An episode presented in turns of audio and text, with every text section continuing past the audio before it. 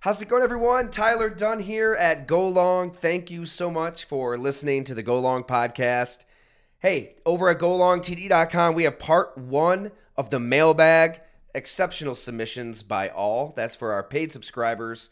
Some answers on Brandon Beane's drafting in comparison to the Kansas City Chiefs. This is probably the GM's most important draft since taking Josh Allen in 2018.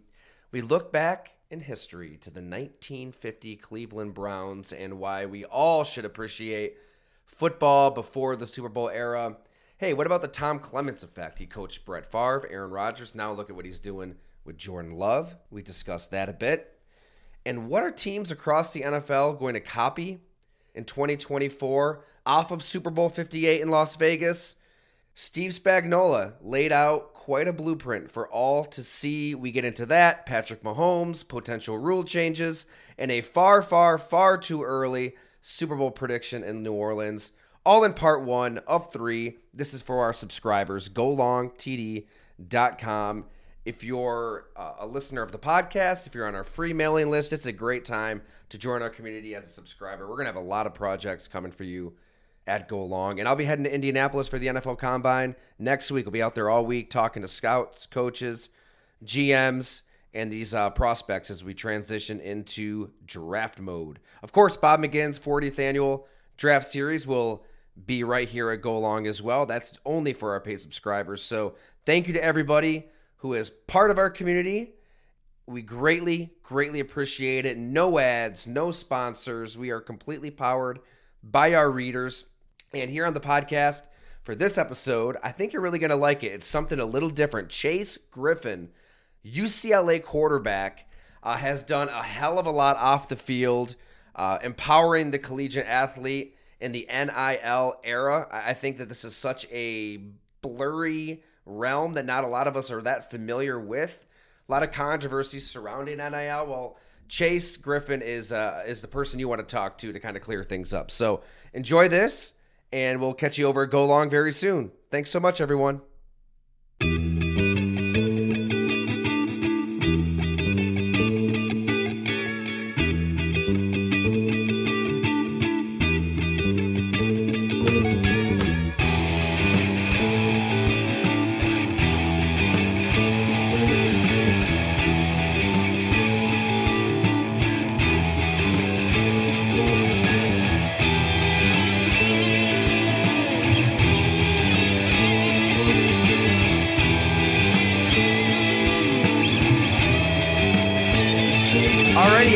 As promised, the great Chase Griffin. Chase, I've been looking forward to this for a while.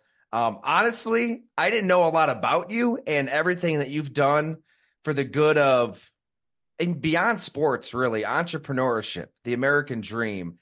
Uh, I can't wait to get into everything with you. But for those who don't know, Chase, it's it sells you short to say that you're a a quarterback in this glorious game of football because you're you're you're fighting for more than that. But how's it going today, man? Well, be here Friday. Just finished up the week of workouts. Got a busy day planned ahead, but I'm glad we were able to get some time here to talk. Two-time NIL athlete of the year, I believe. Uh, before that, Gatorade Player of the Year down in Texas, quarterback at UCLA. And it's it's funny this as Tommy Callahan once said, a lot of people go to college for seven years. I mean, you're but you're going into your sixth year, chasing your third degree, so a little different than Tommy. Uh, awesome. How how do you do it all? I have fun with it all. It's really just about remaining grateful, seeing things as opportunities, and I chose to go to UCLA for a reason. I think you know over my time and experience here, I've been finding new ways to maximize that decision. So let I guess start at the start because when you were a little kid, I want to say what like I don't know how old you were in the video you posted on on X. I mean, your dream was really to play football at UCLA, right? I always wanted to go back to LA. I was born at UCLA Santa Monica Hospital, which is actually right down the street uh, from where I live now, close to Wilshire. And uh, when I got that call from Coach Kelly, I remember being so excited. Told my mother if they offered me, I'm gonna commit on spot, and that's exactly what happened. It's been a blessing. That's great, man. It's and your your game speaks for itself. I mean, the numbers you put up and the national recognition, even everything you've done at UCLA, but what, when did you realize you could have a bigger impact on sports, like beyond the field? I think part of that goes into why I chose UCLA. It wasn't just because I was born here uh, or because it is a great school. It's really about the folks who have come and paved the way for what it means not only to be an athlete, but what it means to be a student at UCLA. Uh, you have Ralph Bunche, Jackie Robinson, Jackie Joyner Kersee, Arthur Ashe, Kareem Abdul-Jabbar. The cohort of college athletes and, and, not just the athletic history, but the Black history at UCLA um, is uh, up there with with any other institution in America. And so when I chose UCLA, I felt like it was right in line with utilizing all of my talents, both on and off the field. Uh, and I feel sort of an onus uh, upon myself and, and other athletes who choose to, you know, rep those four letters uh, to just be our best self on and off the field. And I think the best way that I contribute to my community is, you know, a trying to be an example primarily for for my brother and my sister, uh, and then just continuing to to take advantage of opportunities and spread that wealth to others, whether it be information sharing, whether it be empowerment, whether it be you know actually giving through philanthropy. Uh, those are all things that are near and dear to my heart that I also know embody what it means to be a great collegiate athlete here at UCLA. So when you first get to campus, NIL, name, image, image and likeness. Um, I mean, we don't really even have to say that at this point. It just kind of rolls off the tongue, NIL, and, and everybody knows what we're talking about. But it's not a thing, right? I mean, when you first get there, athletes, I guess, by the letter of the law, aren't allowed to get paid for their talents. Yeah, and now look where we ball. are. yeah, it was just books and ball, and you know, uh, I had already done some work with brands just because my senior year in Texas, I was the Gatorade Player of the Year for Tough Player of the Year, and I'd won awards for both In-N-Out and Whataburger. So I'd gone to branded events, I'd done branded press releases. Obviously, I wasn't compensated for any of that, uh, but I understood how the value that I could create could be beneficial to a brand. Uh, and in and in the same way, uh, I went to Hutto High School, one horse town at the time. I think we're getting another high school soon, but at the time it was one horse town, Friday Night Lights environment, and I got used to from the age of 15 doing interviews as a main representative for my community. Um, and when you learn how to represent something larger than yourself, whether it be your town, your school, your family, um, you get used to having something not just for for you to lose, but you have a reputation to carry for others. Uh, and I think that's sort of a, a mindset that has prepared me when we ushered into being able to work with brands in the NIL space to be a good brand advocate and brand ambassador. It's just crazy to me. It really shouldn't be a controversial issue. Maybe it's not anymore, but at the core of NIL is the, the, the free market and the American dream and an 18 year old, a 19 year old, 20 year old having a having a talent and the free market saying this is what you're worth, right? Like go get every penny you you can. And are we past the point of that being uh, a debate? I guess start there. Like, do, do you think that there's still people who believe a college scholarship is is enough, and college athletes shouldn't get a dime beyond that? I think when you look at the landscape, um, what you're sort of starting to touch on is pay for play. Um, NIL, you know, is the ability right. for college athletes to monetize. I'm kind of blurring it all there. Sorry. Right, right. Well, no, I mean, it's important to recognize the distinction, uh, just because yeah. it, it's easy to to overlap. There's a lot of athletes who, in the age of NIL, still haven't been compensated at all uh, if they don't know how to advocate for a brand, or maybe they haven't found a brand that matches who they are authentically, or they just frankly don't have, you know, time or energy or wherewithal to to create content, uh, then a lot of these folks haven't made a single dime from NIL. First time they'll be paid is during the revenue share age, which will be here uh, much sooner than many think. Uh, might even be here this fall with proposal uh, Project D1 uh, by Governor Baker, who's currently the president of the NCAA.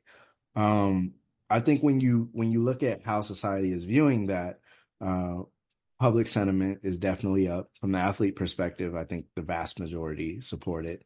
Uh, and then from the school perspective and, and conference perspective, in particular, they're gearing up and preparing for it. It's less of a how do we feel about it, and now at this point, how do we prepare for it and create an advantageous situation for college athletes? Because the conferences that create advantageous conditions for college athletes are going to be able to recruit the best, and they'll have the most champions. So I think it's it's sort of at a point where public opinion is there enough uh, and it'll continue to grow similar to NIL, where p- before NIL people were sort of hesitant on it as soon as it was passed, and you know people kept on watching games, and you know players weren't going on strike because they were getting NIL money. Uh, college football remained, you know, having one of their highest watched, if not the highest watched season. Um, so I think in the same way, NIL honestly elevated college sports because now you actually get to see another face of the athlete off of the field. Uh, revenue share will do the same and it'll empower the college athletes. And once they have a stake in the business, then they'll actually be incentivized to grow it. So perfectly said. It it's crazy to think that for the longest time, and I can't I've mentioned this on the podcast a few times. There's an article, I think Taylor Branch wrote it in like 2011, 2012, the shame of college athletics and the basis on which the NCAA was founded. It's crazy. I mean, it, it, how the NCAA as a body was kind of founded on fallacies and the illusion of power. And it, it was kind of grown and grown and grown over years, over decades to get to this point. So to be a key player and kind of undoing that may be a little strong, but I, empowering the people who make it what it is. Right. It, uh, you, you guys are the ones that are filling these stadiums and these arenas. Hell, it's bigger than that, and I'm sure as as you've noted, people just enrolling into college. I mean, everybody listening, think about being a kid who your favorite college team. I remember watching the Syracuse Orangemen, not even the Orange at the time, go to the Final Four. You know, go, go to the national championship game against Kentucky in '96 and thinking, "Man, I want to go to Syracuse one day." Right? I, I, I I wanted to get into journalism and they had a good journalism school, but I wasn't thinking that in second grade. So at at the core, it's it's simple. It's just free market, the American dream. And I want to give you the opportunity here. Like you were just in Congress, right? So what's going on there and what was that experience like? And what's what's still kind of some of the legalities, if you can explain it in, in layman terms, going on with maybe the NCAA kind of still um, fighting certain components of this all.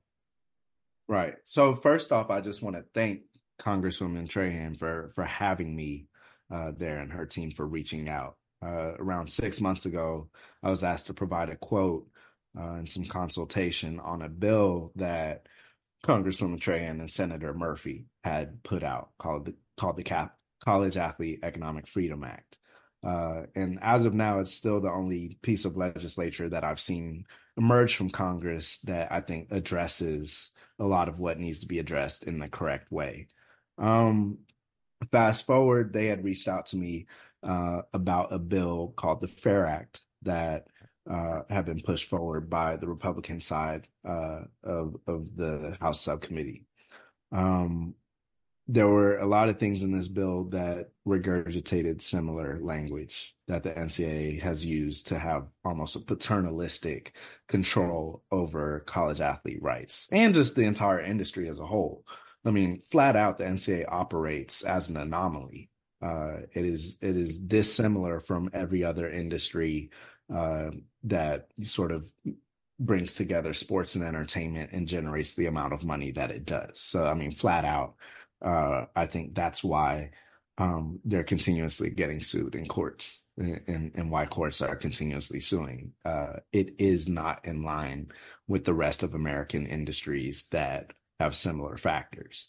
Um, and then when I was at Congress, it, it, was an amazing experience. I think I'm still at the point where I'm sort of accepting and realizing, you know, what happened. I got to speak in Congress. It was a huge blessing. But I think at the same time, it was important for them to hear from an athlete um, that you know frankly has gone through nil has gone through pre NIL, post NIL has seen the positive changes, not only in my own life, but in other athletes' lives who've been able to take advantage of it uh, and to speak truthfully to it, anecdotally to it. Um, a lot of media uh, keeps athlete perspective out of athlete stories, ironically enough, is part of the reason why I started my podcast, the Athletes Bureau.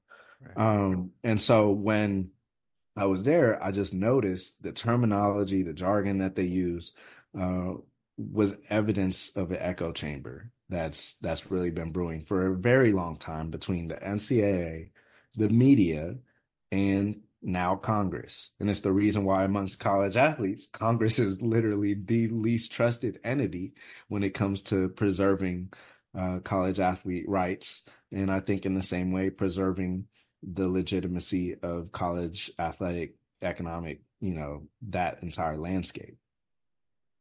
I should have mentioned that at the top to everybody. Check out the Athletes Bureau. You you founded it, newsletter, podcast, right? Kind of tackling all of this. Yes, sir. So the Athletes Bureau um, really came because I, I was I was looking at the media, not just surrounding NIL or or rev share, just college athletics in general. And you know, you see reports on stories, you see reports on players themselves where the player's not even contacted. Uh, you see reports on on conference movements that don't take into any account how the players feel or or what they had as far as their perspective add to that decision. Uh, and it just continuously showcases how the NCAA has consistently been able to cut out using media, using other institutions, been able to cut out any type of equity uh, for college athletes. And I think we're at the time where that's changing, you know, at least on the legal side. Uh, and now it's about to start changing on the NCAA policy side. I think NIL was the first domino. So, in short, the Athletes Bureau is for athletes and for those who care about them. Um, so and it's a mixture of how to go through NIL, how how to do your deals well, what to look out for, uh, and then our main red thread is following along the court cases, following along the media, following along proposals, and following along new developments in the college athletic economic landscape and how athletes will be paid sooner than later, how athletes may be classified as employees sooner than later, and once we're employees, how does that, you know, affect other aspects of our life? Can we unionize, collective bargaining? These are all topics that I think will continue to legitimize the space. And the Athletes Bureau will forever be uh, a, a, point of information, of advocacy for athletes and for those who care about us. What a great idea! Because I never knew this. Re- reading, I believe it was Carter Yates' story in Texas football so fascinating. I'll, I'll link it here in the post. Um, but I think he pointed out that only 5% of articles around the NIL, NIL topic quote a college athlete. That's kind of wild. Like, it, th- this is who it's affecting. This is who it's about. Yet you hardly hear at all from the college athletes in that landscape. So, what a perfect opportunity for you to create a world where that completely changes that narrative. Right. Right, and we're having fun with it. And all almost all of our writers um, are college students. So they're folks who are on campus who understand the importance of college athletics to the entire college experience. And they're excellent at what they do. Uh, we take pride in treating our writers with, with equity as well. Uh, and, and, and making sure that it's a good place to, to write for. Uh, and we're we're constantly looking to partner with folks who want to you know continue building in the space and, and see similar vision. And I think, look, the media is is about to be gifted a whole lot more stories if they're willing to tell them from the athlete perspective. Because for the first time ever, you will have athletes on the payroll who are possibly employees, uh, and and you'll be able to see the effects that this new status has on their life. And, right, and you're how... not terrified of getting benched by uh, Nick Saban for saying the right. wrong thing. You're getting you're getting paid. It's okay. Speak a little more right. freely. Right, and, and not just that. Uh, folks will be able to send more money back home. That changes lives. Folks will be able to save more money. That changes lives once they leave college. And folks will be able to practice paying taxes, be able to practice good financial habits, and, and be able to build generational wealth building habits, whether they make money or not in college. And dude, like I, ah, gosh, I don't know. Maybe maybe I'm just kind of shouting into the abyss for no reason, and, and nobody disagrees. But I just don't get the counter argument to any of this because, and I'm admittedly pro player. You know, if I have a bias covering the sport, the players are the ones putting their bodies on the line, their brains on the line. Just look at like the Steve McMichael stuff this week into the Hall of Fame. ALS. I don't know how you can't make the connection between the sport and what it's doing to his life, or you know, he's got a 16 year old daughter that he might not be able to see graduate high school or won't. I mean, his health is taking a turn here.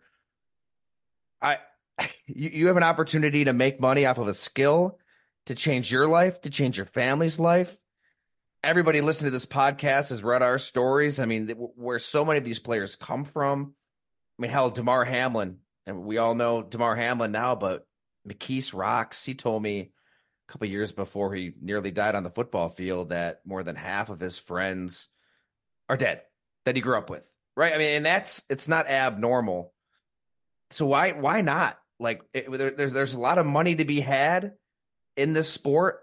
Why not have that money be channeled for good in these different areas? And if the counterpoint is, well, these are 18 year old kids, they don't know what to do with this kind of wealth. They don't know. Isn't that what college is for? To figure shit out, right? Maybe there should be financial uh, classes and courses and and people in places that like now now they help you kind of deal with this influx of cash that you have in your life. I I'm sure this is all kind of going through your own head as you navigate NIL. Right. Yeah. I mean, it, at at heart, uh, it adds to the cumulative education of the college experience. If you want athletes to know how to pay taxes, give them money to taxes with. Uh, if if you want athletes to learn how to budget, give them money to budget with. It's one thing to take a class; it's another thing to practice. Uh, and look, every single other industry that is similar, uh, especially ones that are primarily driven through media conglomerates, um, the talent's paid. And we just saw it's perfect timing. We just saw the wagon SAG strikes. We we just saw the importance of promoting equity for the talent side. Uh, because without it, you know, the the product isn't the same. And and as soon as you give college athletes more stake, they're going to be incentivized to contribute and grow the value for everyone else. We are by nature value creators. This is just the first time that we're able to capture on it. How did you really get into to this? I think there might maybe people wondering, wow, how come I'm not seeing this name in mock drafts right now? Like I want to say 30 deals with different different brands. Maybe that's even on the short end at this point. I mean, you've kind of uh, blown the lid off of this stuff. H- how did you become the face of NIL when you played and you played well, but it's not necessarily Caleb Williams, you know, torching defenses every week? I think uh, for me, whatever I do, I try to be excellent in it. And, uh, you know, this season, you never know. If I get the opportunity to play a lot of games this year, I, I know I'm going to play well because that's how I prepare. But I prepare for the opportunities that I have. And, you know, God blessed me with opportunities early in the NIL space. I was able to work with a number one brand off bet. Uh, you know, with Unilever and Degree in the in the Breaking Limits campaign, uh, I was able to demonstrate my ability to speak on camera and my ability to deliver return on investment. Uh, right after that, I had to deal with Shell, um, and I'm really grateful for the folks that you know helped make those deals possible. Uh, and at the same time, I'm grateful that I was, you know, at a point where I was prepared and, and, and, I felt like I could authentically bring value to the brands that I worked with. And by demonstrating that early, uh, I was able to build a momentum, build a standard, not just for myself, but also the other brands that I worked with. Uh, and I was able to, you know, set a template. And then I really you know, was able to look introspectively and be like, what am I about? Uh, it really came down to values. It's how I operate in every sense of business in my life. Really, every single relationship in my life uh, came down to my personal values. I work with brands that aligned with my personal values, economic value. How does the brand that I'm working with pay me or compensate me in a way that's on par with what I think I should be getting for my time and effort? And then how do I take that economic value and create community value and empowerment for others? And that's what really led to me wanting to to build out my own foundation. Uh, I've personally given to you know groups like the LA Regional Food Bank and encouraged others to do so. And, and I'm really most proud of that work, just because uh, it's one thing to be able to put yourself in a good position, but if you're able to affect others, I think that's a true testament to your individual success. Plus, I mean, your UCLA is really the front lines for this whole discussion with, with Ed O'Bannon. I believe he's the one who in- introduced this as a cause worth fighting for, really, back in. I mean, he played in the mid '90s, but it was like 2014 when this really start, started rolling. Yeah, and, and and he had been fighting for for a very long time. Come that 2014 decision, yeah, uh, and and he still continued to fight. And then Ramogi Huma, who's another Bruin, uh, has been fighting very hard on on the legal side, uh, especially on the topic of, of, labor laws and unionization. So, uh, like I said at the jump, if if you want something to be done to br- bring progress, yeah. check out the Bruins. We we, we got something going on. and you can play too. I was just watching some of your clips, man. That there was a throw, fourth and eighteen, overtime, Utah. Man, that that that was an NFL level throw. What what kind of game do you have beyond beyond the uh, business? Yeah, I mean, when it comes on the field, that's that's really where I feel like I'm at my best. I remember I did a, a high school interview and I said I'm at my best two times when I'm playing quarterback and when I'm praying, and I think that's still I think that's still true to this day. Um, you know, I'm a quarterback first and foremost uh, when I'm on that field. Anytime I'm around the facility, I take pride in being myself and, and, and being who I am as a person while I'm a player. Uh, and I feel like that same mentality as far as supplying energy to others and, and giving my all and remaining co- cool, calm, and collected uh, under pressure and delivering uh, is sort of how I approach life in general. Um, and it really does all come down to authenticity for me. I, I know it's you know, you, you can say it over and over again, but if you're in situations where you can be yourself, it don't feel like work. It's effortless, and I feel like you're able to perform well. Here's where I do struggle with this all, I guess. Maybe you can kind of help all of us work through it that have the same tug of war in our minds where I'm all about it, you know, um, athlete empowerment, player empowerment, get, get every dime that you, that you, that is rightfully yours. Yeah, then you kind of look at college football and – players just kind of going all over the country. I mean, in the portal, school to school, face a little bit of turmoil, face one obstacle, and they're gone, like bailing. And there is something to be said for staying at a school, working through some shit, being told no, being told you're not good enough, working harder, and then working your way up to get that starting spot and perform. Um, how do you kind of um, reconcile that? I mean, that that you're somebody who's kind of worked for everything that, that you've gotten, right? I mean, there is a value to that where the system that's in place, it does kind of literally incentivize you to just go somewhere else if it's if if you're unhappy at any point. Right. Yeah, I mean, I think from from my perspective, I think it's important that we legitimize college athletics. Uh, just because there's so many things that we see uh, because the NCAA operates as an anomaly, we place college athletes, even amongst their peers on campus, uh, into their own box.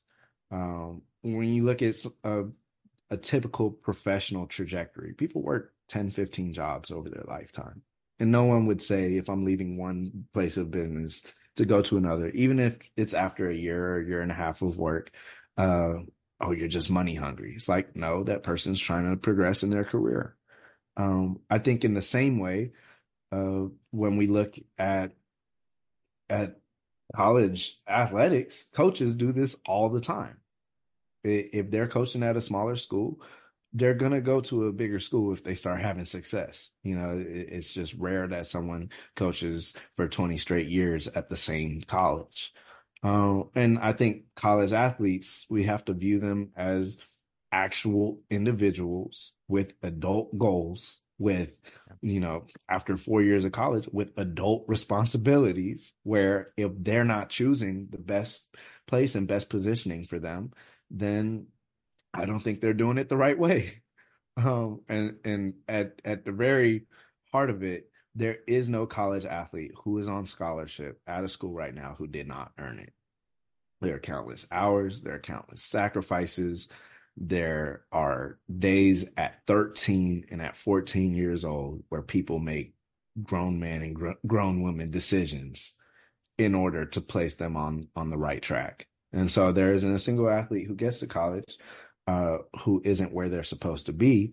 Um, and then if people are mad about the portal, I say, well, revenue share is your best friend because maybe an athlete who's making eighty thousand dollars a year to go to a college feels a little bit more secure about staying another year and working and, and staying another year and seeing if they could rise up the depth chart at that school rather than leaving. Uh, if and then at the same time, prior to rev share right now there are athletes who are being forced into the portal right now.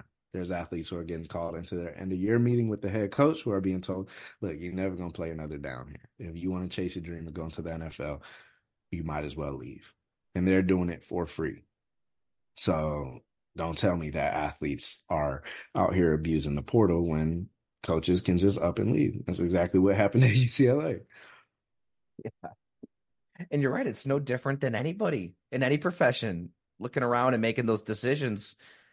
I mean, this would have been after college, but I can remember, you know, working at the Milwaukee Journal Sentinel, having an opportunity to go a couple other places for a lot more money, but knowing that I'd be happier where I'm at and have a chance to grow where I'm at. And it's like you just have to kind of process these decisions and do what's best for you. And, and maybe that's where it takes you know more mentors more dads just more coaches just people in these kids lives to kind of maybe steer toward good decisions. And is that stuff kind of happening to your knowledge like as nil grows? Do, do you think that there's uh, enough guidance out there? I mean maybe, maybe that's an area where these two worlds can kind of coexist. I mean, I think these are more just broad social questions. Does yeah. does have have an, uh, enough guidance or, or mentorship? Um, I, I should think, say the colleges themselves. Right. I think from from the college landscape, it just depends on the team. Some coaches take pride in developing, other coaches don't. And if if coaches don't want athletes going into the portal, then start recruiting freshmen.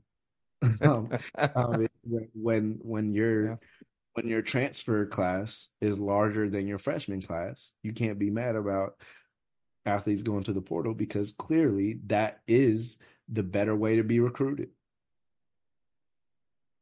It's it, it's sending coaches into either retirement or to the NFL too, right? I mean, hey, this is this is maybe how it should have been all along. So adapt or leave. Right. and then I think I think from the coach perspective, if if you're recruiting primarily from the transfer portal, you can't be the same one saying that too many athletes are going into the transfer portal. It doesn't make sense to me. That's a good place to close out right there. Well said. well, thanks so much, Chase. This was great. Uh, where can everybody find you if they want to listen to you, read you? Uh, I'm sure they do after this. Absolutely. Uh, I'm on Instagram, Twitter, at Chase QB11. Uh, I'm on LinkedIn just as Chase Griffin. Uh, and then if you want to learn more about the Athletes Bureau, check us out, subscribe. We're on Substack. And um, we we have a podcast, uh, a check writer series where we interview CMOs, CEOs, and folks in the C-suite at companies that have invested in the college athletes.